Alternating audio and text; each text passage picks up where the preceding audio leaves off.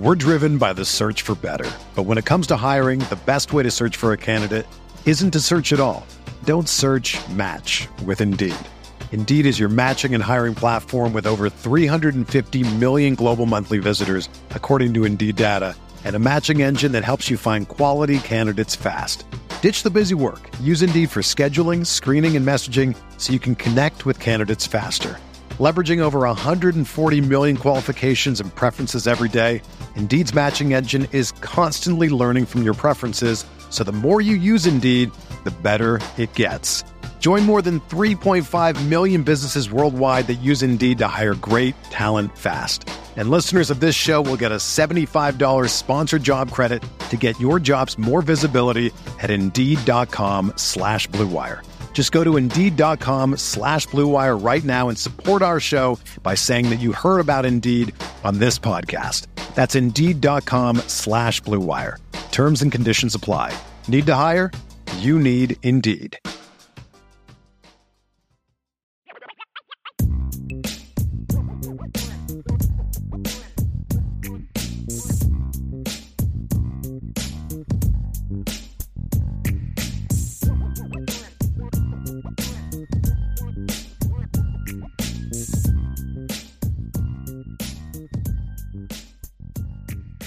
IB Nation, welcome to the Irish Breakdown Podcast. We are live here on a Monday, which for the usual listeners of this podcast, if you listen to us live on YouTube, hit that like button, by the way, subscribe to the podcast, notification bell, all that great stuff.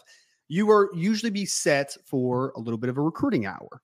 Well, we have made a switch now that we are in the season and everything is now moving along well. We are now going to flip the mailbag and the recruiting hour during the week. So now mm-hmm. Mondays will be mailbag Mondays and Fridays will be reserved for the recruiting hour. A couple reasons for that is one, mailbag, I think timing after the game. You guys still have a lot of thoughts that you want, even after the upon further review, there's still some thoughts that you have, questions you still want answered. Also, previewing Louisville coming up this week. So, we'll give you a little bit insight into that if there are questions involving th- this past game, the game coming up, and then also, we think that the recruiting hour would be better served on Fridays because a lot of the things that we do during the season are about previewing visitors. Where are they going to be at this weekend? Are they going to be at Notre Dame? Are they going to be on at other campuses? And it also gives us a little bit of time for some further recruiting intel because we try to give you guys as much as possible. Also, boards.irishbreakdown.com if you want that recruiting intel. Just put up a little bit of an intel piece on Davis Andrews, 2024 safety, who's making a decision tonight. But we are here now. So, Mondays, buckle up, folks. From here on out, this is Mailbag Mondays. Hope everybody out there is doing really well. We got a bunch of questions start. Of course, I'm joined by Bryan Driskell here. Brian, the energy is flowing, sir, because Notre Dame had a I know it was ugly, wasn't pretty, but they got a big victory over Duke this past weekend. Another big top 25 matchup, number 25 Louisville heading out to play them in Kentucky. So it's going to be an exciting weekend, man. And then after that, bye week, and then into USC. That this no, is a USC, then a bye week. Yeah, yeah. Either well, way, it'll be, it'll be four be straight games against an undefeated opponent, and yep. well, assuming USC beats Arizona. But even if Arizona upsets USC, which you know, could happen, although I don't anticipate it, then it would be it's at the very least it's going to be four straight games over a top 25 opponent which will yeah. you know again that's that's something to uh the, the, this is the stretch we knew was going to be the you're going to know who Notre Dame is during the stretch right and they're one and one so far and they got to go two and one this weekend I was very happy for you know before we get into questions. I was very happy to hear Coach Freeman today in the press conference. He said something, Ryan, that I know rings very true to you and I. He said we can't let the result of the game, the win, impact the fact that basically like we know we've got to improve. We, he's like you can't let the result, you know, just because we won doesn't mean that we don't have to look at all the things that we need to address and get corrected. And I thought that was a very uh, spot on and just yes. another example of how things are a lot different now uh, under well, we, this regime than the old regime. Can, can, I comment on that for a second, Brian? Because I, that was one thing that we said on the show. It's like, great, you got a victory. That's cool. You beat a number 17 team in the country, an undefeated team in a hostile environment. Like, awesome, right? But also, there had to be some soul searching that had right. to take place after that because it was not pretty. Notre right. Dame should have won that game much more decisively than they. I mean, they only went in with on a game-winning touchdown during the last couple minutes. Like that game should have been decided. Yeah, where you had to convert a third and ten and a fourth and yeah. sixteen. I mean, it, it's still I just I, I, can't even get over just the parallels between that final Ohio State drive. But to your point, Ryan, it was a great win for Notre Dame in the, the scope of the season and your resume and your record. And that was a good football team that you beat. It was not a good win in regard to did your team get better this week?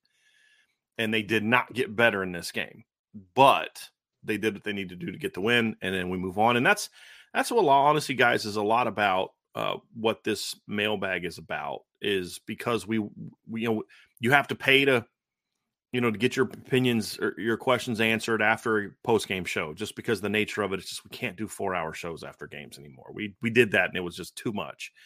And then the upon further review, same thing. And so then you guys really can't dive into the game until Tuesday with questions. And by then it's kind of like, well, now we're you know three days past. So that's that that factored into a lot of what we're going to do here. So if you guys want to talk about Duke, we can still talk about Duke. If you guys want to talk about Louisville, we'll talk about Louisville. If and and just because we're not doing a recruiting hour doesn't mean you can't talk. You can't ask recruiting questions either. We'll get to those as well. So if you have recruiting questions for Ryan or I, uh, put those in there too. You got college football questions, whatever. That's what the it's it's the Monday free for all. The only thing that's changed, Ryan, is the day.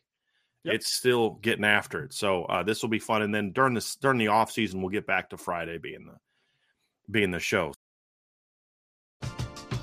We're driven by the search for better. But when it comes to hiring, the best way to search for a candidate isn't to search at all. Don't search match with Indeed. Indeed is your matching and hiring platform with over 350 million global monthly visitors, according to Indeed data, and a matching engine that helps you find quality candidates fast. Ditch the busy work. Use Indeed for scheduling, screening, and messaging so you can connect with candidates faster. Leveraging over 140 million qualifications and preferences every day, Indeed's matching engine is constantly learning from your preferences, so the more you use Indeed, the better it gets. Join more than 3.5 million businesses worldwide that use Indeed to hire great talent fast.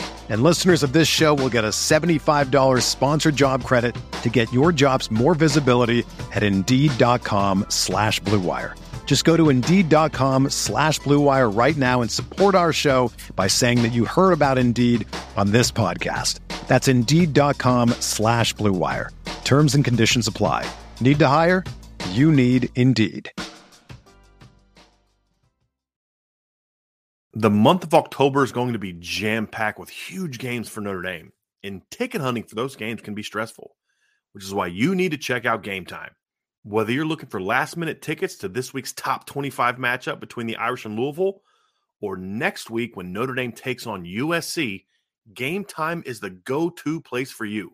That's where I went and got tickets to the Notre Dame Clemson game for my mom and dad. Game Time is the fast and easy way to buy tickets for all the sports, music, comedy, and theaters near you. With killer deals on last minute tickets and their best price guarantee, you can stop stressing over the tickets and start getting hyped for the fun you'll have. Forget planning months in advance. Game Time has deals on tickets right up to the day of the event. Get exclusive flash deals on tickets for football, basketball, baseball games, concerts, comedy shows, theaters, and more. The Game Time guarantee means you'll always get the best price. If you find tickets in the same section or and row for less, Game Time will credit you 110% of the difference. It's the fastest growing ticket app in the country for a reason. Get images of your seat before you buy so you know exactly what to expect when you arrive. Buy tickets in a matter of seconds, two taps, and you're set. Tickets are sent directly to your phone so you never have to dig through your email. Snag the tickets without the stress with Game Time. Download the Game Time app, create an account, and use code IRISH for $20 off your first purchase. Terms apply. Again, create an account and redeem code IRISH for $20 off. Download the Game Time app today. Last minute tickets, lowest price, guaranteed. That's gametime.co. So let's uh we started off, man, with a super chat from our guy Tyler Evans. Tyler's question. Thank you so much, Tyler. What did you think of week five and all the key games played? I, Brian, for me, if I, I could start, like I, parity is the biggest thing that popped in my mind on this one. I mean, you saw Washington struggle against Arizona, right? Like Washington's going to win that matchup nine out of 10 times, but like during that game, Arizona kept it close. I know they mm-hmm. scored a mm-hmm. late touchdown to make it look a little bit more respectable, but like still, they kept it to a couple touchdown lead right. against a team that's yeah, Ryan. It wasn't a game where it was like thirty-one to seven, right. and they just scored a bunch of points late to make it wasn't that. This is a close game, right? And and if they can just make one stop and then get a score, they they might do something. So your your your point is correct. That was a battle for which Washington, which I think they needed, Ryan. I, I agree, and I, I think that a lot of the best teams or the the perceived best teams in college football they showed warts this weekend. Mm-hmm. Like that's mm-hmm. how I would phrase it, right? Like Washington showed warts. USC certainly showed warts. Uh, Penn State for a half showed warts. Georgia showed warts. I, I, I put a tweet out about this, Tyler, over the weekend, but like this is the year of parity in college football at the highest that I've seen it in recent years. Like there is no dominant team, in my opinion, right now in college football. There's a lot of good teams, which makes it mm-hmm. great football watching on a week to week basis because you still see a lot of quality, good football. But it's just you're not used to seeing like there's no Georgia of the last two years here right, right now. There's no 2019 LSU. There's no 2020 Bama. There's no 2018 Clemson. Ryan, you know why I, I, I'm a I'm a very much against forced parity. It's one of the reasons I don't like professional sports anymore. To be honest with you, I just can't stand forced parity, especially in the NFL the parity that is going on right now is I think you're spot on. There's a lot more parity, but it's the right kind of parity because the top teams aren't quite as good, not because of any rule that's been implemented necessarily that says, hey, because Georgia hasn't lost a bunch of dudes to the portal. They had success. They had a lot of dudes go to the NFL. It's just part of that that that process of reloading. Sometimes you reload and you're a little younger. Like if anybody has a legit beef to say we're we're young at some key spots, it's Georgia. You know, I mean, you've re- replaced a lot of guys but it's also about the, the rest of college football in other areas is getting better. Maryland isn't 5 and 0 just because they haven't played anybody. They've dominated the five teams they've played so far. Like they look good. Now, do I expect them to beat Ohio State? No, I don't. But it's like and give Ohio State a game last year competitive than yeah. years past, right? Yeah, exactly. it's like you know you, you, watch Bowling Green, who has a losing record, go on the road and smash Georgia Tech. You know, like USC could have played the exact same game they did on Saturday against a version of Colorado that looks a lot like last year's Colorado, and it's still a 60 something to 14 win. You know, and, and so it's it's not just that there's there's parity, but it's good. It's the right kind of parity. Why is Arizona winning right now? Did they go get a million transfers? No, they've hired a coach who's done a good job building them up. Why is Washington all of a sudden dominant? Is because a bad coaching staff lucked into getting Michael Penix? No, they made a great coaching hire. He brought in Michael Penix and then basically surrounded Michael Penix with a bunch of dudes that were already there.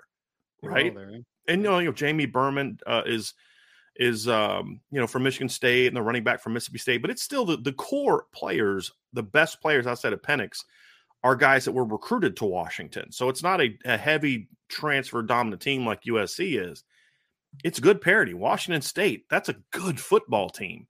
Mm-hmm. You know, it's it's not like, oh well, the Pac-12's down, that's why Washington State is good. No, they're they're a good football team. You know, um, very good this year. It's, it's just been, you know, Kentucky. They went and got you know Devin Leary, but they didn't win that game on Saturday because Devin Leary got it. He didn't even pass for seventy yards. I was about to say he threw sixty nine yards. Mean, yeah. Seriously, Ryan, like it, it, was the transfer running back from Vanderbilt, Vanderbilt, Ray Davis, right. that was who actually started his career at Temple. Shout out to Temple, right? Quick, yeah. Right. All these kids going on three teams. It's why it's just wild. Yeah. But you know, it just it's it's been fun to watch it, Ryan. You know, Missouri is legit good this season. Like they're not great, but they're legit good. Brady Cook goes out there. He's questionable. What do you have? Like injuries and health issue, you know, illness and all that. And then what does he do? He ends up playing on the road against Vanderbilt, throws for 395 yards and, and four touchdowns. it's just yeah. like and his wide receiver Luther Burden is leading college yes. football and receiving it right now. So. It's been a fun season so far. You know, it, it, really has. It's been a fun season so far. And, you know, again, they're a team that's benefited from transfers. Their leading rusher in the game was Nathaniel Peat, who came from Stanford. You know, they got Theo Wease Jr., who was a transfer from Oklahoma. Luther Burden's a high school kid. Brady Cook's a high school kid. So they're they're doing the mixes, and that's where we said the one good thing that'll come from the portal is there will be oh, well. I thought that the top teams would be taking more and I'm and I'm still I think that may happen if they start getting beat by some of these teams.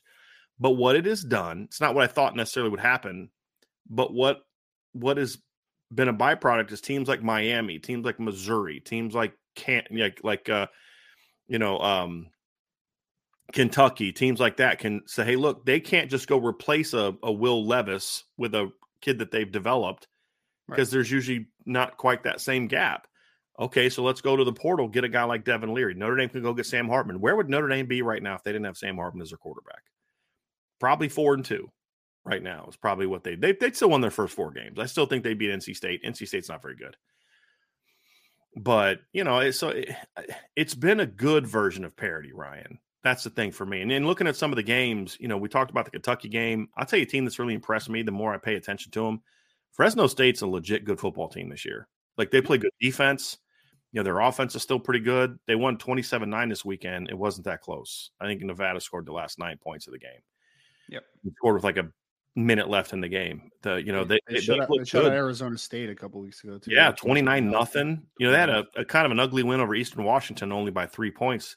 Beat Purdue on the road to start the season. Blew out Kent State last week. So you know they're a team that I'm I'm I, I like what I'm seeing from them so far this year. There's just been like Air Force has been. Duh, I jumped Air Force into my top 25, and it's like no, they haven't beaten anybody but they have dominated every team that they played. They just beat San Diego State, who's not as good as they used to be, 49 to 10 this past weekend. Yeah. Like they're a dominant team. So it's it's been fun, Ryan. Now, you know, and I'll say this, this is the first time in a long time that I look back and I say, like, there's legitimately 10 or 11 teams that could could conceivably win a championship this year if they can just, you know, improve a little bit here and improve a little bit there. And and uh, it, it's it's made for a fun season. But uh, this was a, a wild weekend. Like yep. the Auburn literally, I mean, they they went toe to toe with Georgia that entire game. It just came down to this, Ryan. Georgia just has the best, the better players at the end of the day, and that's just yep. what it came down to. But Auburn, these kids played their butts off in that game, dude. And I, I would I would say that Auburn out physicaled them on the offensive and defensive line yeah. for most of the game as well. It was the, the difference yeah. was Brock Bowers. like that was the difference, you know. Well, and like Malaki Starks, you know, made some big yeah. plays on defense, and you know, like they had the they just had the the the five best players in the field were on Georgia's team Saturday, yeah. but they got out coached. I think Auburn out coached Georgia. I do. I mean, just as far as like they the way that they were using their quarterback run, not just with Robbie Ashford, but also Payton Thorne had a, a big run in the game. So that was fun to see. Um, Kansas is such a different team without Jalon Daniels. With all due respect to Jason Bean, he's just not Jalon Daniels. They're just yeah. they had open guys early. They should have scored a lot more. They still would have lost with Jalon Daniels, but it would have been a much. It would have looked like the game two years ago in Austin, where Kansas won in overtime was like fifty-seven to fifty-six or something like that. It would have looked a lot like more because their receivers were getting open. Ryan, I thought early in the game, they just he couldn't hit guys, and then a couple times he did throw nice balls. They they dropped him you know, but Texas looks good. Like their offense is really clicking right now. It really is clicking right now. And their offensive line's finally gotten better. The Oregon game was weird because they looked like garbage the first half of that game, Ryan, before mm-hmm. piling on Stanford. But Stanford, Stanford is yeah. awful, man. Yep. Well, Penn State looked terrible against Northwestern as well until they like just were like, okay, we're done with this. At the end of the second quarter, they're like, all right, that's enough of that. So, yep. Yeah, yep. some some teams just did not. Some teams looked very beatable this weekend, but mm-hmm. they also showed that when they're clicking, they can be very very good. That's yeah. kind of what my main takeaway. Yeah, like, that that Penn State team when they're clicking has the potential to be outstanding. Yeah, but you saw that when they're not, they're very beatable. They very are. athletic defense, dude. Yeah, very athletic defense. I'll tell you who had a really nice win this weekend that not a lot of people are talking about. Texas A&M winning on a neutral field against Arkansas was a good win. Now, Arkansas is not the team that they should be. I'll just say it. But this is this that game showed why it's so important to have a good backup quarterback. Conner Weigman goes down. You got a guy with starting experience, Mac Max Johnson as your backup, and he came in and played well. You know, threw for 210 yards and two touchdowns, ran for 57 yards. Was a really good win. I am floored at how bad Arkansas's offense is right now. Like they are so inconsistent. Like one week they throw for a bunch of yards, the next week they can't run or throw against Texas A&M. They made Texas A&M's defense look a lot better than I. It's good, but it's not as good as they made it look on Saturday. I, I think that Texas A&M defensive line is pretty stupid, stupidly yeah. talented, but yeah. not not 174 yards against them. Good as a defense, and that's my point. This is a team that the with with with Arkansas the week before. Now again, LSU's defense isn't very good, but a week before scored 31 points and had a bunch of yards against LSU. Uh, they scored 31 points in a loss against BYU and had a lot of yards. uh, over 400 yards in that game, and then you come out and you get 174 against A&M. They just were shooting themselves in the foot the entire game. So, but but a very good win for Texas A&M.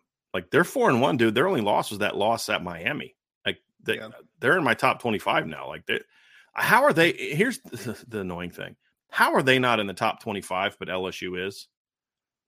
Like, what exactly? Eh, who who has LSU beat this year to, to deserve to be in the top 25? It's just preseason hype. That's all. It's it ridiculous. So. I get that through the first three, four games of the year, but we're in week five now. You know, or yeah, we should we should have an idea. And how bad is Virginia? I mean, goodness gracious. Oh, they're one. Of, they're one of the worst. Um, they're one of the worst uh, Power Five schools I've ever seen. At yeah. least for one season, they're really bad. Yeah, and then last game that uh, Ryan, uh, I thought Illinois would still be pretty good on defense this year. Not as good as last year, but I thought they'd still be pretty good on defense this year. And they just got ran over by Purdue. Yep. This past which, week, which was a which was a pick'em game. Like literally, it was a pick'em. Yeah, he was going to win that football game. There was a, no line yeah. on that, which was wild. So that at I mean 44-19, Purdue ran for. I mean Purdue ran for almost over 200 yards, I believe, in that game. Right. Yeah. Let me go look here real quick. Let's go rushing 189. They ran for 189 yards against them. Yep. So, eh, but how wild is it? In the last two weeks, they've ran for 198 against Wisconsin and a loss, and then 189 against Illinois in a blowout win. Like it's a little different time at Purdue, man. They're actually trying to run the football now, which is weird. That was a bad Graham, loss. Graham Harrell's the OC, isn't it? And yeah, it's kind of weird that that's yeah. reality, but yeah, sure. yeah, I know, right? Like I, I still don't like that hire. I really don't, but yeah, they're I like I like the wide receiver they have. The Burks kid, number four. He's a good he's a good player. I really like that yep. kid a lot. But yeah. Deion Burks. yep. And he's a kid that's been there. So he's not a it's not a transfer either. So no. But yeah, it was a it was an interesting weekend, man. I, I still when I saw that Bowling Green score, and it was 38-27, but it wasn't that close. Georgia Tech scored last in that game. Do you, do you know who uh do you know who Bowling Green's quarterback is? Yeah, it's the kid that used to be at uh, Missouri, right? Isn't Connor ba- Bazelak? Yeah, yep, yeah, him, man. Yeah, I mean that was that's a bad loss, dude, for Georgia Tech. Like that's a because Georgia Tech was actually playing like solid football too. Yeah, all of a sudden that happened. like, yeah, right. yeah, they were coming over. Win? Yeah, they were coming. They barely lost. They battled Louisville for four quarters, although they blew a big lead in that game. You know, got smacked by Ole Miss on the road. Fine, it is what it is. But I, I if I didn't Ole Miss kind of pull away late in that game. I remember, yeah, Ole Miss scored 24 in the fourth quarter. Yes, I'm looking at the box score now. So, like, it was a game that was competitive for a while. And then they go out and just get absolute curb stomped at home. Beat Wake Forest on the road, and then get curb stomped at home by Georgia Tech by uh by um Bowling Green, who again, right, is not that good. I mean, Bowling Green came to that game one and three. You know, like they'd lost to Liberty, Michigan, and, and and Ohio. Right. Yeah. Like they lost to Ohio by 31. Yeah. So that was a wild. It's it's not, it's not like you lost to Toledo or a good Correct. You lost to a bad MAC team. Correct. Correct. Yeah. Toledo there'd be some like, okay, you know what? You're in your first year. Toledo's really good. You know, uh Northern Illinois with um what's that kid's name? That quarterback they had? Rocky Lombardi. No, before him, the the running kid when they went to the Orange Bowl that year, oh, Jordan Jordan Lynch. Jordan Lynch yeah. yeah. you didn't lose to a Ben Roethlisberger Miami Ohio team. you lost to a a bottom uh, bottom half of the league MAC team. Oof, not good, not good. Some first year coaches going through some tough times right now. There's no doubt yes. about that. All right, Ryan, let's get back on track. We got some questions. John A1, what's up, John? Says if you're Coach Stuckey, what's the biggest excuse me? What's the biggest thing you're keeping up, keeping on with your room? Keying on. My apologies. Well, I just I think the biggest thing for me is just playing with greater urgency. That that and the reason I say that and I keep saying that over and over again because that phrase impacts so many different things. Urgency comes down to how you come off the line. Urgency comes gets down to uh, how you stem a guy. It comes down to the the knowing I need to get in and out of this break as quickly and efficiently as possible because I've got to get into the second level. I've got to fight for the football. That's an urgency thing. Like when I talk about playing with urgency, it really encapsulates the entire dynamic of playing the wide receiver position. You know, you got to compete your butt off in the run game, which actually that that's been an area where they've been consistently pretty good this season is is yeah. is blocking in the run, although I'd still like to see them do more RPOs, but just overall, if you're going to tell me one thing, what's the biggest thing? It's urgency. And it's got to it's got to because sometimes Ryan when you're when you're talking about an opponent or a position group, sometimes you can kind of say, well, you know, I need to really focus on this one thing. But sometimes it it, it needs to be bigger picture than that because it's not just one thing. There's a common theme kind of going throughout all the different things plaguing you. And with this particular group, like with the O line, you can sim- you can really simplify it down to you've got to play with more consistent, better feet. When this O line gets in trouble, Marcus Freeman talked about it today. Their footwork gets them in trouble, which leads to bad angles and different, you know, not finishing and it's it's it but receiving it's it's not just that one your top ends are the problem. No, that's a problem. You know what I mean? It's overall the urgency because that that gets into that bleeds into so many different aspects of playing the position. So that for me, that's what it would be, Ryan. What would it be for you? Well, I mean, you hit on part of what I was gonna I mean, most of what I was gonna say is the competitiveness. Like there's a there's a weird like when the football is in the air, I don't typically feel like Notre Dame's going to come down with it right now. That's kind of like a, right. and that's a problem. I mean, when you have guys that are, I know Deion Colzie's out at the moment, but like when you have guys that are 6'4, 205 pounds, when you have guys that are 6'2, 220, when you have guys that are 6'1, 210, like some bigger body guys, you should win a lot of those 50 50 opportunities. You should win a lot of those just off of pure athleticism and, and competitiveness. And I just feel like there's a lack of, swagger to that unit right now. You know, like it, like wide receivers are usually one of those positions where like they just walk, they just walk the walk and then they talk it, right? Like they those are they're very outgoing and very outward in how they approach the game. And I just feel like outside of Jaden Greathouse and Rico Flores and occasionally a Jayden Thomas at times, just not a lot of swagger on this wide receiver group right now. And obviously that's partly because they've have not produced well over the last couple games, and they've been a little bit downward in their trajectory. But they need to get that swagger back, man. Like this, this game coming up against Louisville, I would love for someone to make a big play early in that game where it's like, okay, now let's get rolling here, man. Like we're good because it, it, like anything, it's about momentum and it's about rhythm a lot of times, right? You make one great catch that leads to multiple great catches. You have a great route that leads to you having great uh, pace and and and ability to work in and out of those breaks and to be consistent with it. So I just think that there's a lack of confidence and a lack of swagger at that position right now. They need someone to make a play ultimately. They need someone to make a big play where you're like, okay, now let's rock there. Let's roll. And I just think that they're missing that kind of ringleader right now, that position. We had John with another question. It says, through six games, which position group needs to be open to playing some of its underclassmen? Oh, good. Qu- uh, safety. Yeah. I, I look. I, I just I feel like you've got to start getting Adon Shuler on special teams. You've got to start getting him in, in if if there's any game like if at all you're pulling away from Louisville at all, get him in the game. Like yeah. that's a position where because what was the one like now it comes from being smart and intelligent, but like what's the best attribute that we thought Don Shuler brought to the table? He's a thumper. He's a hitter. He's a tackler. Right. Well, what's your biggest weakness right now at safety? To me, and there's several. It's and, yeah. open field tackles. Yeah. And so he brings some of that. So to me, him and Antonio Carter, and Antonio Carter doesn't technically, he's not an underclassman. He's new to the team, but that's a position, Ryan, where I would say it. I, I, I, I want to say linebacker just because I do think they need to try to find a series here and there Sure. where they're taking some of the snaps burden off of these guys. You know, that that would be something. That's why I still am mad about the Central Michigan game because that was a great opportunity to get Drayk Bowen some mm-hmm. playing time, you know, some legit playing time to see what he could do. Because now it's like, well, you're going to try to just throw him into the fire against USC. You would have had a much better chance of saying, "Hey, what can this kid give us?" And that to me was a you. I would have rotated him and Jaiden Ausberry in that game. I'm like against Central Michigan. And if they played poorly, then you have Jack Kaiser on the back burner to come in and, and get you out of the ball game. Mm-hmm. That was a huge missed opportunity, in my opinion, at linebacker. I understand why they did it. I just think it was the, the wrong decision. But I mean, Ryan, I would say like D line, but you're already playing young guys on the D line, right? Like yeah, say, I'd D-line, say maybe play them more. Guys. a little yeah. bit, like play Bur- Burnham and Tuihalamaka more, but they're going to this weekend.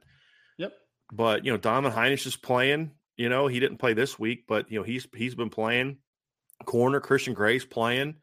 Receiver can't get much younger than that. Cooper Running Flanagan's back. playing. Running back, your freshman's playing. Yep. So really, safety is the only position right now where I feel like, boy, they they got to get some of those young guys going. Linebacker, I would add in there too, simply not because I don't think the linebackers doing well. I just really think with this, the way your schedule is going, it would be wise to maybe a series here or there, uh, yep. a personnel package here and there. It might be good to trigger uh, Drayk and Jaiden in certain, not together, but yep. you know, as a, as a rotation, just as a rotation, not as a linebackers aren't playing well.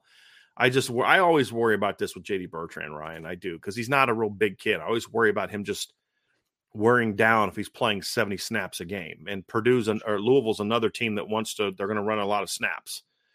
You know, so uh USC is another one. They're they're going to play with some tempo and run a lot of snaps. And so I just worry about about that, but it's almost kind of like a little too late for that.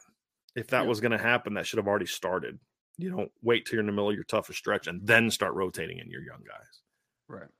Well, not on the offensive or defense side of the ball, but one thing I would add is that we saw a little bit of it last week with Jeremiyah Love finally getting some kickoff return duties.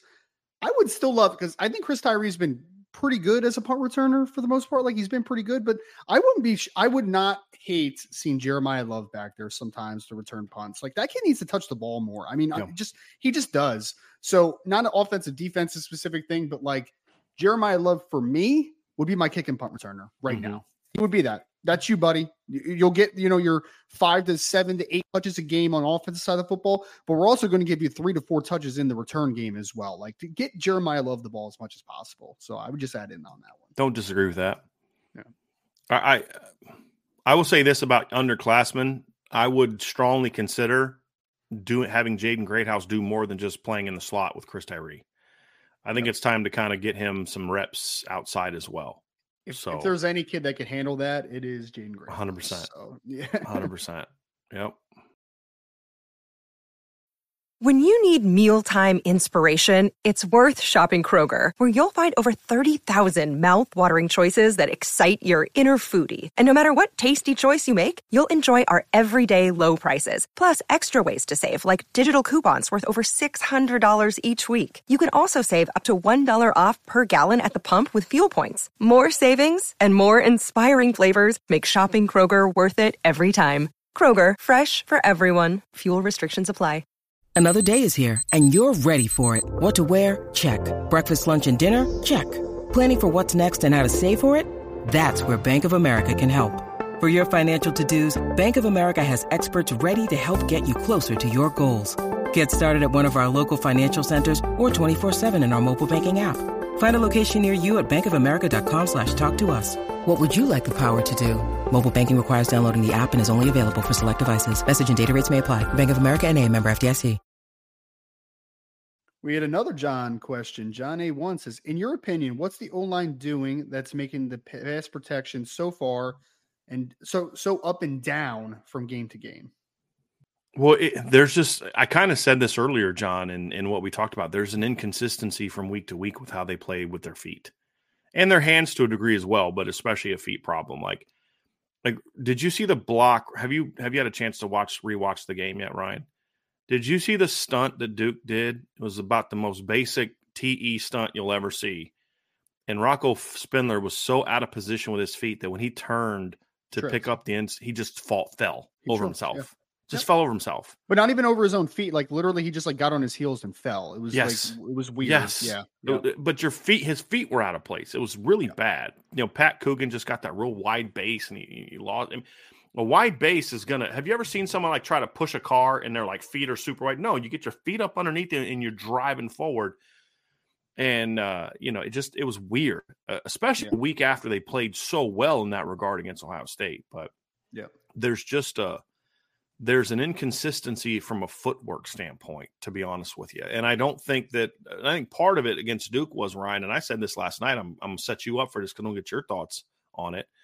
I really was I really don't believe Notre Dame was prepared for what Duke threw at them with as far as their their their game plan to shut down the run game. It Notre Dame looked like an offensive line that was unprepared for how much they were shooting gaps and and uh, the alignments and all that. Not that they necessarily should have been, but they just looked like a group that what coming off the line, not sure, you know, Blake Fisher not looking like he knew who to block, guards not looking like they're not sure how to pick up a twist. That looked like an offensive line that didn't know what was coming at them, and that shouldn't have been the case. I also thought the defensive, uh, like the defensive line play for Duke this week, I thought was like pretty creative. I mean, did you notice that like DeWayne Carter was lining up at defensive end early yeah. on in that football game? Like, yeah. I think that like some of their three man looks and stuff like that. Yeah. yeah. Well, there was even a couple four down where he was at defensive end. I was like, that's super interesting. Like, that's that's well, uh, they're they're trying to take away Notre Dame's power. That's what it was. That's what it was. And Notre Dame never adjusted to it. They never handled it. So I, I mean, I really thought that this game for me came down to I thought that Duke's coaches, and this is specifically for the defense, the offense now, because that's what we're talking about. I thought the Duke defensive staff was coming out and saying, You are not going to beat us in this way, in this football game, especially early on. And Notre Dame, instead of adjusting to me, was like, Yes, we are. And then mm-hmm. when they weren't winning, it yeah. was like, When's the adjustment going to happen? Like, uh, we're not, we're, you're not just going to be able to run power football against this team every single play. Like, it's just not going to happen because DeWayne Carter was feeling himself. He was playing a great football game. Ja'Mion Franklin was playing confident. Like there was just RJ Oben, Oben was was playing confident. Like there was just confidence on Duke's side of the ball.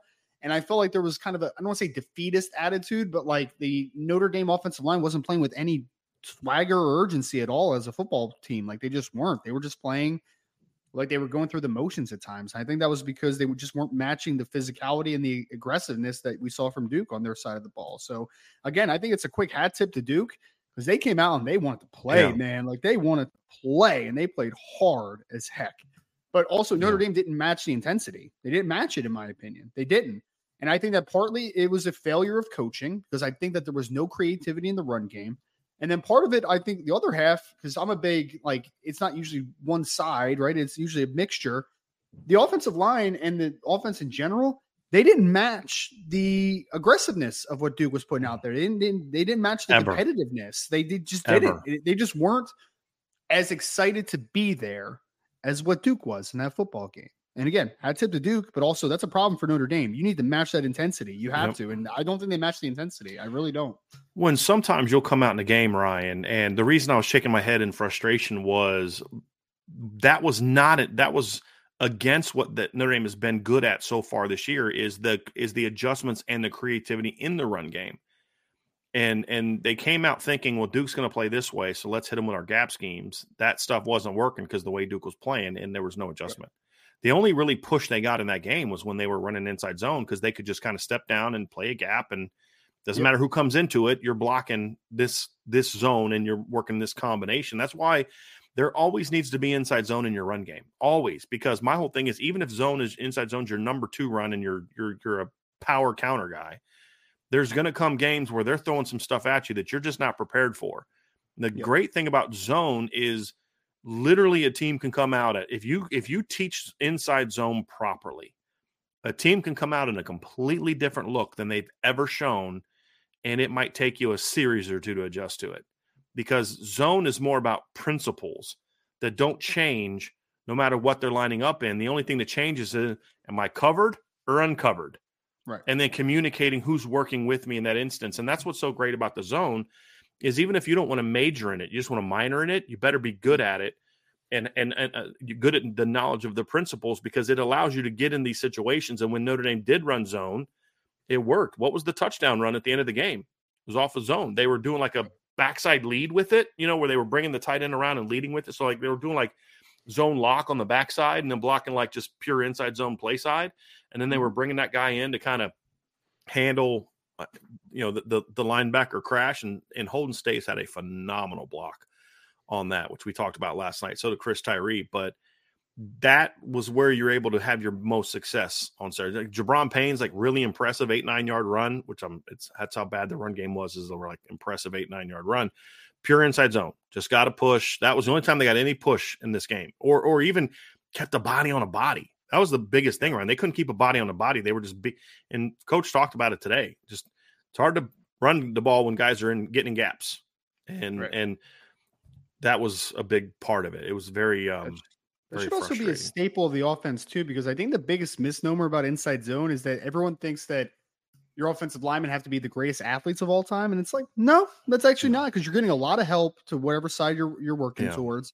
I mean, yes, getting up to the second level involves athleticism, but even that, that's more linear athleticism than right. moving laterally, right? So outside zone is a spot where like if you're not a yeah, great mover, if, that's going to be a little tough. Ryan, right? if you're a mid zone, outside zone team, yeah, you need some guys who can move. Right. There's no doubt. There's no doubt. But that's what I like about what Notre Dame does is they don't have real athletic guards. So when they're running downhill, inside zone. When they get outside, what do they do? They pin and pull. Right, which which creates some more opportunities and, and where you don't necessarily have to be as athletic. Now you still need to be able anything you do outside, you've got to have some level of athleticism. Yep. But you don't have to be as athletic as, hey, we're just running pure stretch. Because if you're running pure stretch with average to below average athletes, it's not going to work against opponents who aren't average to below average athletes, basically, is how it works. So that was uh, interesting. I did want to respond to a question that uh, we had down here from Tommy Guns about a topic we were discussing. Okay. Ryan, and, and he asked, Is Max Johnson going to still be on the team next year? I'm ignorant to as to his eligibility status. Which would you rather have to start uh, the season next year? I'm not sure of Max Johnson's status either. But as much as I like Max, Max Johnson is a great backup quarterback. Yep. A great backup quarterback. Conner Weigman uh, and Max Johnson is a 2020 recruit, so he will have eligibility next season. So 20, 21, 22, 23, 24, even without a COVID year, uh, he would get it. Now, he's one of those kids that that class is the one that ends the COVID stuff. Yep. Because kids that year, you can't do a double red shirt. You can't take a red shirt and a COVID year if it's the same year. Yep. So 20 and past, there's no more COVID of the, the COVID craziness when it comes to eligibility. I love Connor Mac. Like, let's just say Max Johnson got in the portal again next year, and Notre Dame wanted to get a veteran backup in case the young guys didn't pan out. Max Johnson be a kid I'd look at. Now, but but not if I'm like going to get the next Sam Hartman, right? Yeah. Conner Weigman's a very talented player. Like, so oh, if you're Notre he's Dame, a, he's an NFL talent quarterback. Yeah. It just needs to be developed. Yeah. So if you're Notre Dame, which would you rather have to start the season next year? Well, who who are you asking? If you're asking about Texas A&M, it's Conner Weigman. If you're asking about Notre Dame, it's Max Johnson. But they're both good quarterbacks to some degree. I like Max Johnson. He's a he's a solid player. He's a good he's a good program guy. He's a good backup quarterback. If your quarterback goes down for a while, he can go. He can get the ball where it needs to go to. He can get you in the right calls and the right checks. He's a good football player. Uh, he's just if you're trying to be a team competing for a championship, you want a guy like Conner Weigman out there who's more of a playmaker, in my opinion. Yep. Very talented player. Very talented player. We have a couple super chats here, Ryan. We'll rock through those. Wade Garrett said, based on whatever your expectations were on of this team coming into the season, how do you feel we have done halfway through the season? I mean, it, eh, Wade, it's it's such an interesting question because I mean, for me, I predicted Notre Dame go 11 and 1 and have a chance at the college football playoff. That was my expectation. I still thoroughly believe that Notre Dame can do that. It's just obviously with losing to Ohio State, you're you've put yourself in a position where you have to be perfect the second half of the year and you have to beat everyone, right? You have to beat Louisville, you have to beat USC, you have to beat everyone down the stretch. And that lowers the margin for error, obviously, right? I, I, thought that Notre Dame had a good chance to beat Ohio State. I wasn't wrong in that instance because they did have a good chance to beat them. They just weren't eh, unable to finish it out, unfortunately. So I would say that they've been close to my expectation, to be honest. I did expect them after the first couple games to be a better offensive team during the last couple game stretch, but no team's ever going to live up to full scope expectations for me. So like expectation wise, I feel like they're pretty similar to what I thought. I mean, you're sitting there at five and one. You have a chance to make a run here. It's just I hope they had played they had finished the game out against Ohio State. It would have made me feel a little bit better about my prediction. But ultimately, I still think they have a good chance to potentially go 11 and 1. They just have to run the table down the stretch. Everything that that we predicted is still in front of them. It just is a little tougher now because your margin for error is erased there are there have been times when I thought the offense was better than I thought it was going to be.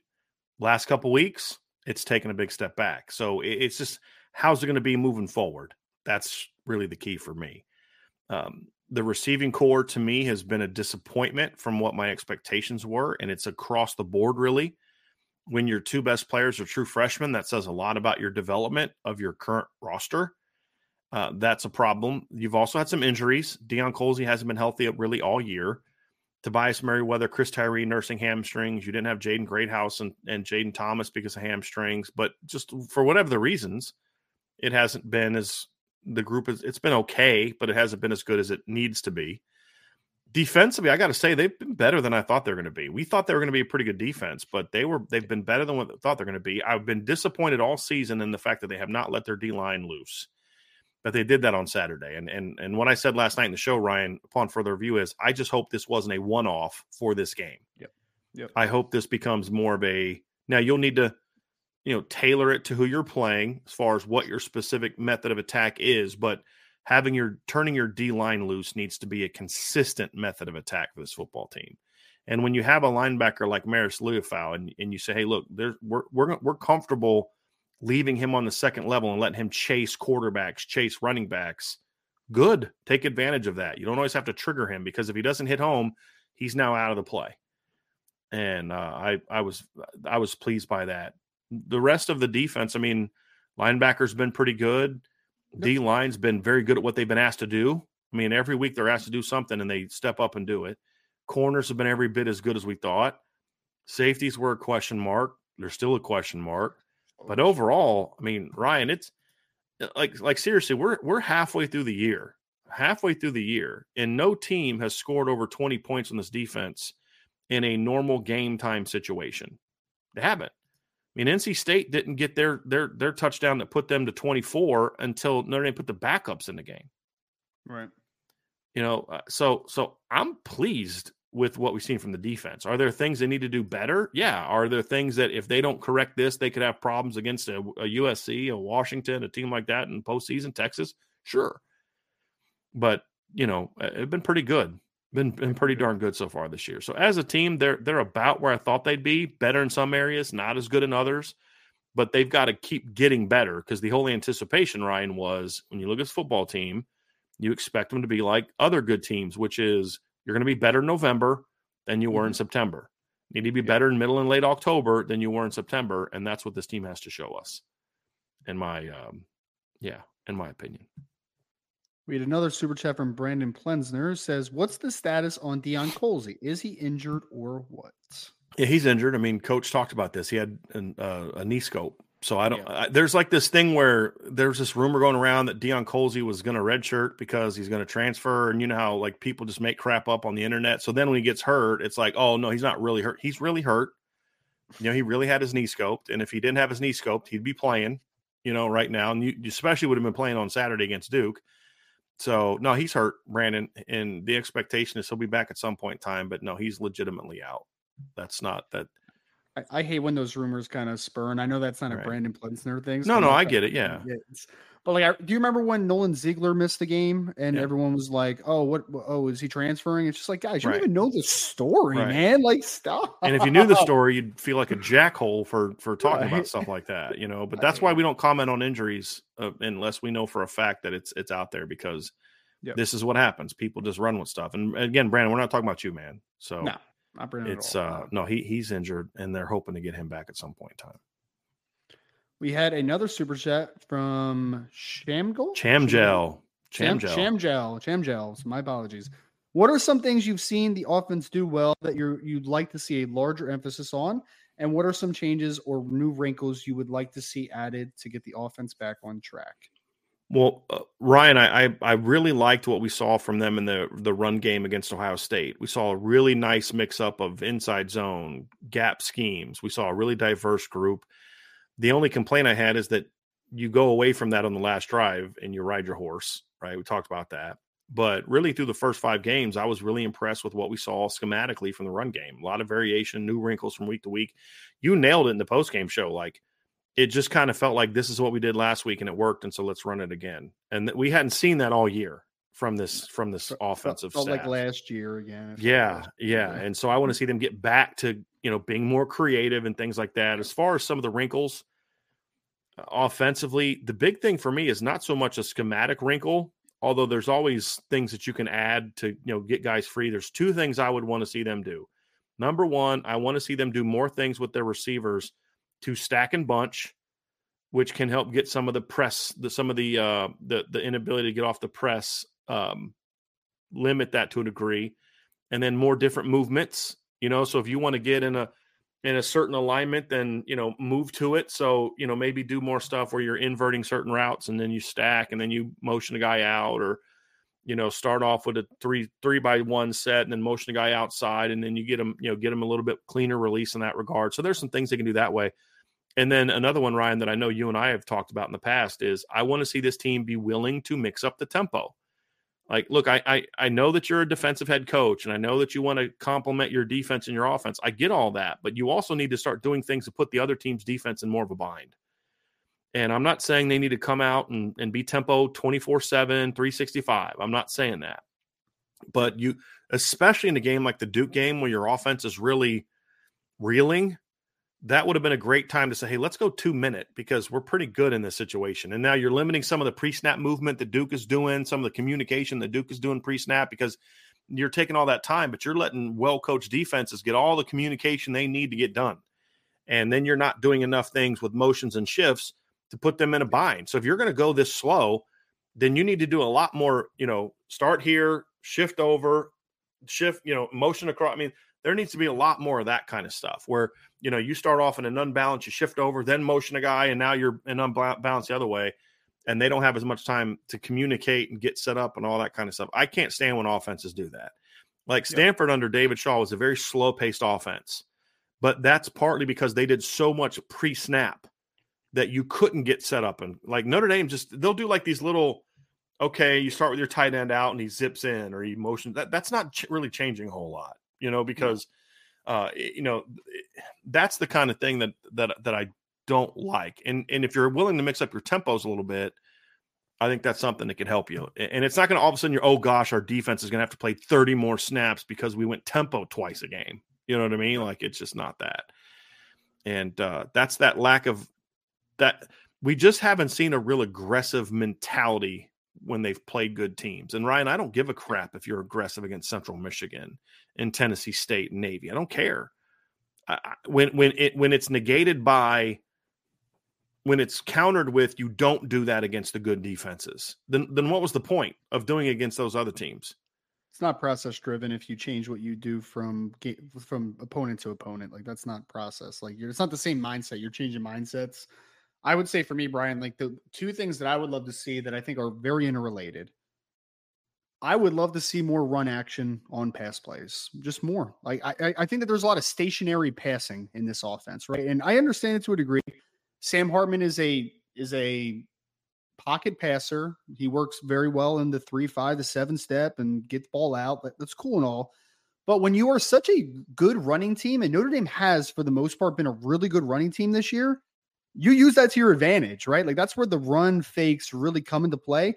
And then also off of that, easy run action off of the RPO stuff too, right? Like there just hasn't been enough RPO. I, I really think that we're missing when we're having trouble at times. Like I think this past week would have been a great time to get some RPO action in this offense a little bit more. It would have been great because during some portion of the football game, you're just like you were so predictable pass game wise at times. It's like just wasn't a lot open, right? Because it's just very like standard passing concepts.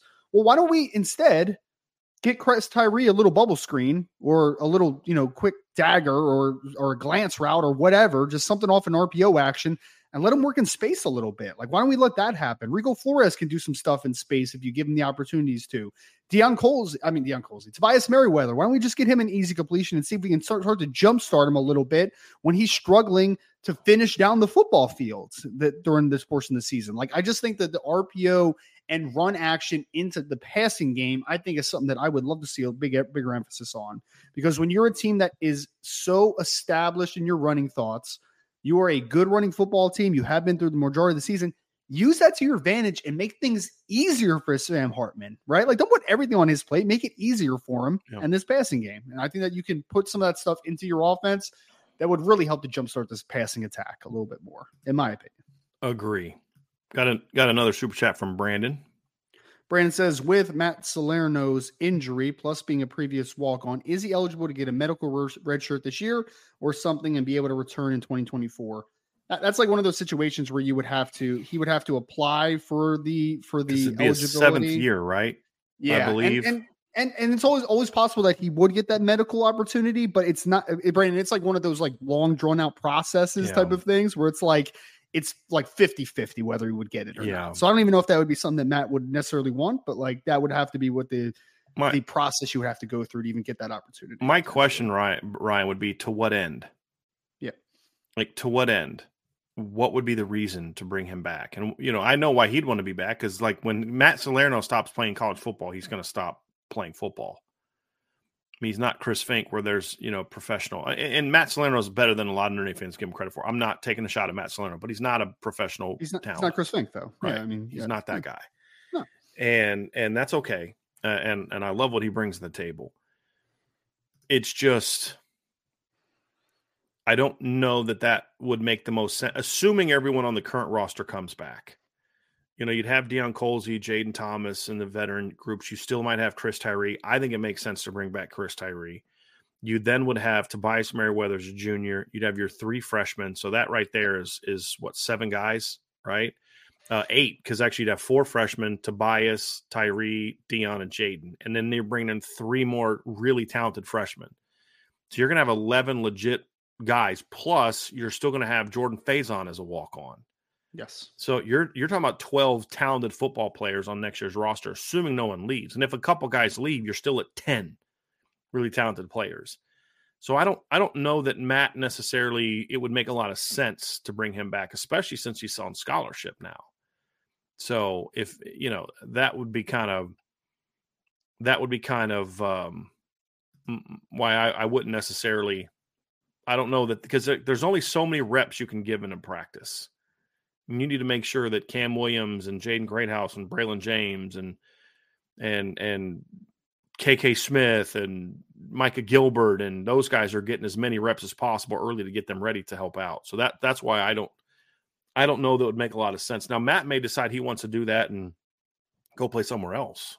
You know, like maybe he's got a year of eligibility left and he wants to you know, there's a you know, he wants to go to a Harvard or a or a Dartmouth or something because there's some sort of like postgraduate thing he wants to do, then I'd say I'd be all for that. You know what I mean? Because sure. then he gets to play football for another year, and then he might get something that could help him, you know, get get even more prepared for what he wants to do with life. Uh, I'd, I'd support that wholeheartedly. I just don't know that it necessarily makes a ton of sense. Yep. On, and he's not um, like a he's not like a he also doesn't bring a dynamic as a return man that would like make right. even want to warn that. It's like like if Britton right. Covey that played at Utah, like if he wasn't, I mean, he was he was an okay pass catcher. He wasn't great though, but like he was a really good return man, right? It's like okay, I'll give a scholarship to have that type of punt returning threat on the roster because now he's an NFL kick and punt returner, right? But yeah, I just you just need to be really careful with those types of things because right. I don't want to stunt growth also on players because like Matt comes back, it's like that's less reps than maybe a Logan Saldate is going to get next year or a KK Smith, to your point. Like, I just don't want to stunt growth, obviously, as well for a seventh year kid.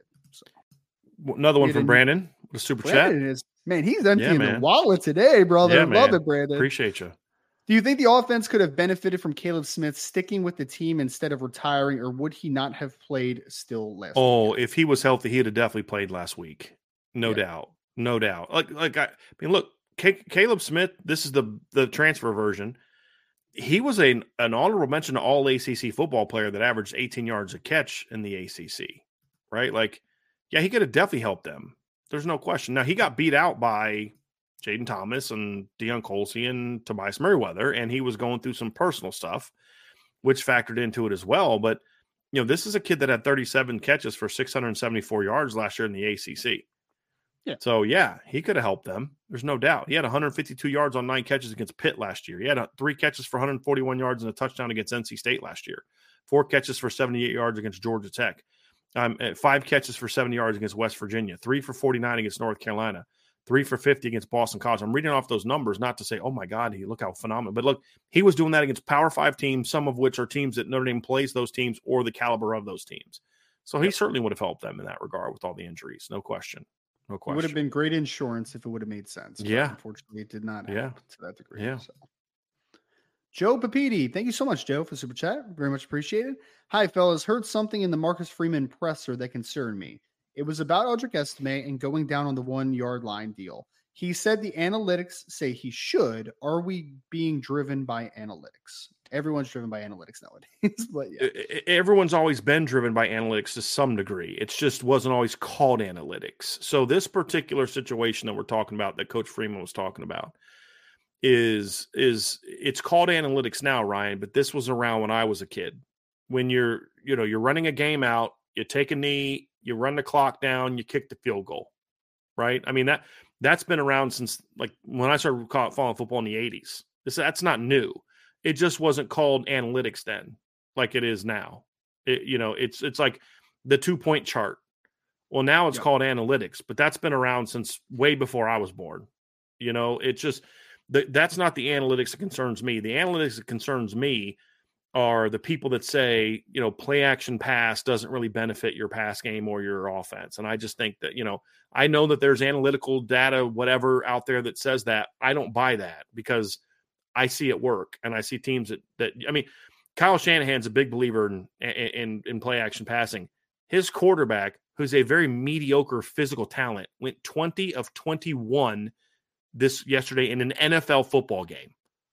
Oh, don't insult like, Brock Purdy, man. I that's insane. like in all yeah. seriousness, that's insane. And that you know, take that analytics right, and and they do a lot of play action pass stuff. So um, those are the analytic things that, that I don't necessarily like. When you just kind of dismiss things that have been effective for long periods of time, eh, there's always value to, to studying numbers. There's always value to what are the big breakdowns that I put up every day or, every week. There's there's statistical analysis of Notre Dame's run game. You look and say, hey, you know, we're we're really effective running to the right. We're really super inefficient running to the left. So one of two things. Number one is okay, we need to find more ways to effectively run to the right without being completely teams figuring it out, and then we've got to find ways to be better to the left. There's always types of there's always these types of analytical things you can look at and say, hey, listen, you know, when when we're doing this, there's a very low success rate. When we do this, there's a very high success rate. Or if you do this more often, it's it's it's beneficial. If you, eh, other things, if you do this more often, you get a negative return on your investment. There's always type data has always been a big part of football. Always. It's just all of it gets kind of thrown into this big blanket term of analytics now. Some of it I don't like. Some of it is, yeah, that makes a lot of sense. That's been around for a long time. It's just now lumped into this analytics conversation. And then the, the particular thing that we're talking about here, that's he, he used the word term analytics, but that's been true. That's that's no different than a two point chart. I mean, that type of situation. That's situational football. What gives you the best chance of winning? I still think in that situation, Ryan, this is what I said last night. And I want you to respond to this part, especially what I said last night is to me, it's more about what's the situation. And the situation last night is I'm a believer that if there's 30 seconds left on the clock and they all all they need is a field goal to tie or win, I'm sympathetic to the take a knee, run the clock out, kick the field goal. I still wouldn't have done it because you were losing. I, I, I just uh, but when they need a touchdown to beat you, and even if the two point conversion doesn't work, they needed a touchdown to beat you with the defense you have and the place kicker you have, and I mean that twofold. A, I don't trust him to make any field goal, and B, I get he he's good enough to guarantee that they don't return a kick. You know what I mean? I'd say your defense has played lights out. Trust them to keep that team from going 75 yards in 30 seconds. So in that particular situation, I I don't think they should have even at all considered taking a knee there. Uh, in, in a game where maybe they were they were only a, a field goal puts them up two, one, two, or three, then I would have been more more sympathetic to the notion of don't leave them any time because they only need one big play in 30 seconds to get into field goal range. So it's a little bit of a difference based on the situation of the game too for me. Well, I mean, Joe, he's not Marcus Freeman's not lying though. I mean, the the percentage chance of winning a football game if you stop at the one is probably higher than most regards because you don't give the other team an opportunity to come back and win, right? And uh, from the one yard line would be a, uh, what a it would be a seven uh 18 shorter than goal, an extra point right, right. yeah, it would be an 18 yard point. field goal i mean like it is incredibly short and anyone that should be a give me for everything should be for everyone well that's the point is that and i think that this speaks to the analytics analytics are a great tool, but you lose the human elements of the game with analytics sometimes. And your unique that, roster. Right. Well, the human Right. elements. That's what I'm talking Right. about. Yeah. What, what you have in front of you as far as the people that you have. Right. And ultimately, I saw three missed field goals in that game. Obviously, one from you, two from the other side.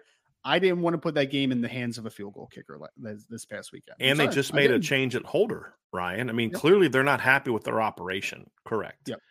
And, And, his point. also, go ahead, yeah. Ryan. Go ahead. Oh no, I was just going to say, and also you go up by seven and getting the two point conversion. Duke's offense had been better in the second half, but they were still a. It's going to take some time to get down and score, right? Like they weren't an Right. explosive play offense. They haven't been all season. So I'm going to trust that my defense that has only held them to 14 points up at that point is going to get a stop, right? Like I, I, I personally would in that regard. So I think you just lose the human element of your players, your roster, the other team's roster. Like you just lose those parts. I just I wasn't I wasn't going to put the game in the hands of Spencer Schrader. All due respect to Spencer Schrader, I just was not going to put it in his hands. I'm sorry. I don't care what the analytics say. Exactly Yeah. correct.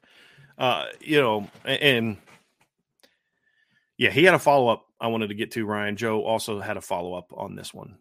Follow up. My fear is that Marcus Freeman is the Ga- oh don't call him Gabe Kapler. Oh, is the Gabe Kapler of he college get? football. Did he just get fired? I, I'm not sure about that. That's not about the game. He's with the Giants, right? Yeah, he, He so just got he was fired. With the, Yeah. He was with the Philadelphia Phillies, and Phillies fans hated him because he was very analytically driven. But then he went out to San Francisco and he actually did a couple good things, I think, for a couple of years. But I guess he got fired again. So yeah, he did. um, yeah, let's not compare him to Gabe. Gabe Kapler was a weird dude, and he was pure analytics, Joe. Like everything he did was based upon analytics. I don't believe that Marcus Freeman is just makes every single decision based upon analytics. Like This Ryan, guy, this right? team Like, would look a whole lot different if Marcus Freeman was nothing but analytics driven. I mean, he'd be he'd be never punting.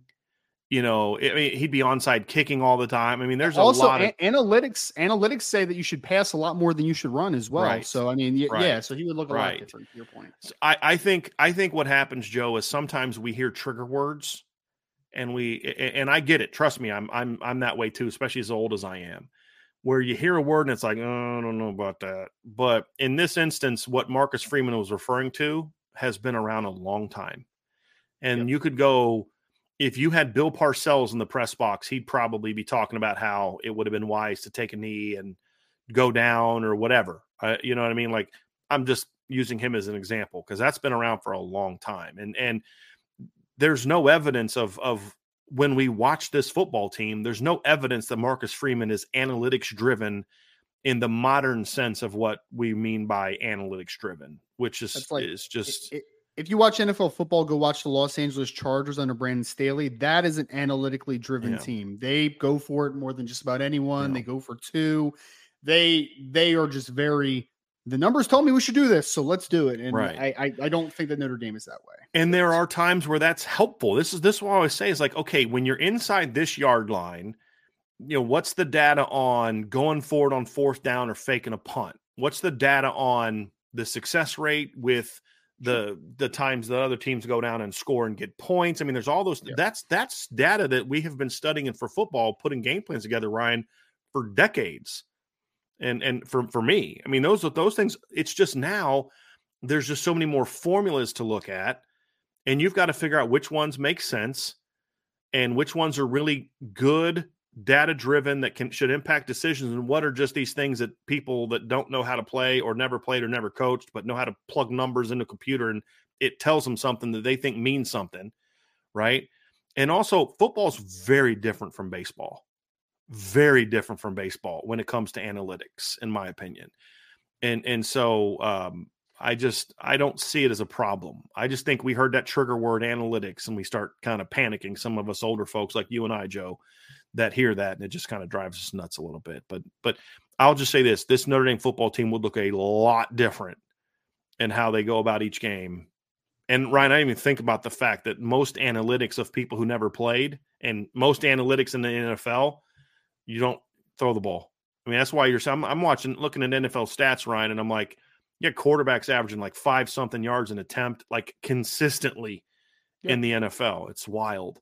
But it that's Uh, hey, look, Yeah. if I'm averaging 4.7 yards per rush and I'm averaging 5.3 yards per attempt, and analytics will tell you you should throw the ball more. You know, I I think there's some limitations to that, especially in college, Yeah. right? Especially in college. But um, I don't think that's who Notre Dame is. I yep. really don't. A, a, purely analytical team would just throw the ball about 80% of the time because analytics say throwing the football always better than running the football. That's yep. just that's where we live in.